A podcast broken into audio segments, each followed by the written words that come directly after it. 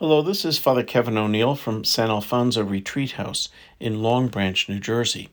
And today is Thursday of the fifth week of the year. You may remember a number of years ago that people wore plastic bracelets with the letters WWJD on them, standing for What Would Jesus Do? The idea was that we might ask that question before we did something, especially something that might hurt someone else. And the presumption is if we thought and asked the question, What would Jesus do?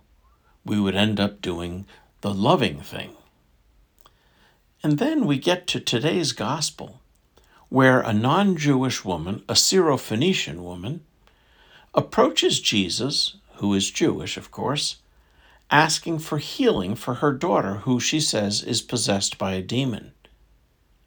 Jesus responds, Let the children be fed first, for it is not right to take the food of the children and throw it to the dogs. In this case, the children that he speaks of refers to the Israelites, and dogs refers to the non Jewish people in this case. This gospel passage often shocks us because of Jesus' words to the woman.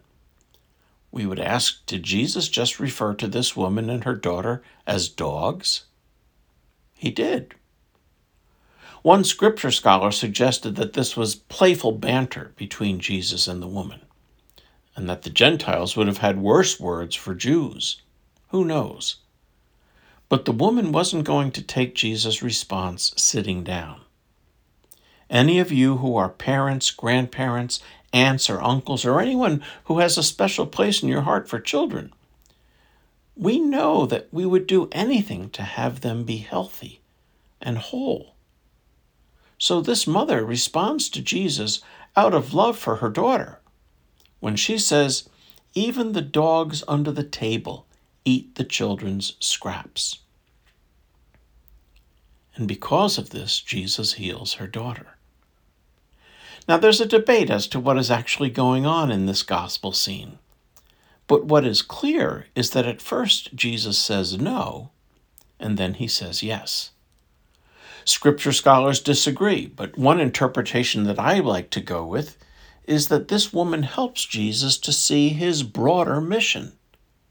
And just for the record, other scripture scholars say that Jesus always knew that his broader mission was to go beyond the house of Israel but that this wasn't the time for it yet. Just like he didn't think that the wedding feast of Cana was the time for his first miracle, but he performed it anyway at his mother's request. At any rate, Jesus' response to the woman can be interpreted as a moment of conversion. While we usually associate conversion with turning from sin, its more fundamental meaning is a change of mind and heart and it does not imply sin. In this case, Jesus sees the broader call to heal and to free from oppression even this non Jewish woman's daughter. The woman's presence in his life not only invites him to expand his mission, but she really calls him to be more truly his true self, the one whom God sent into the world for the salvation of all.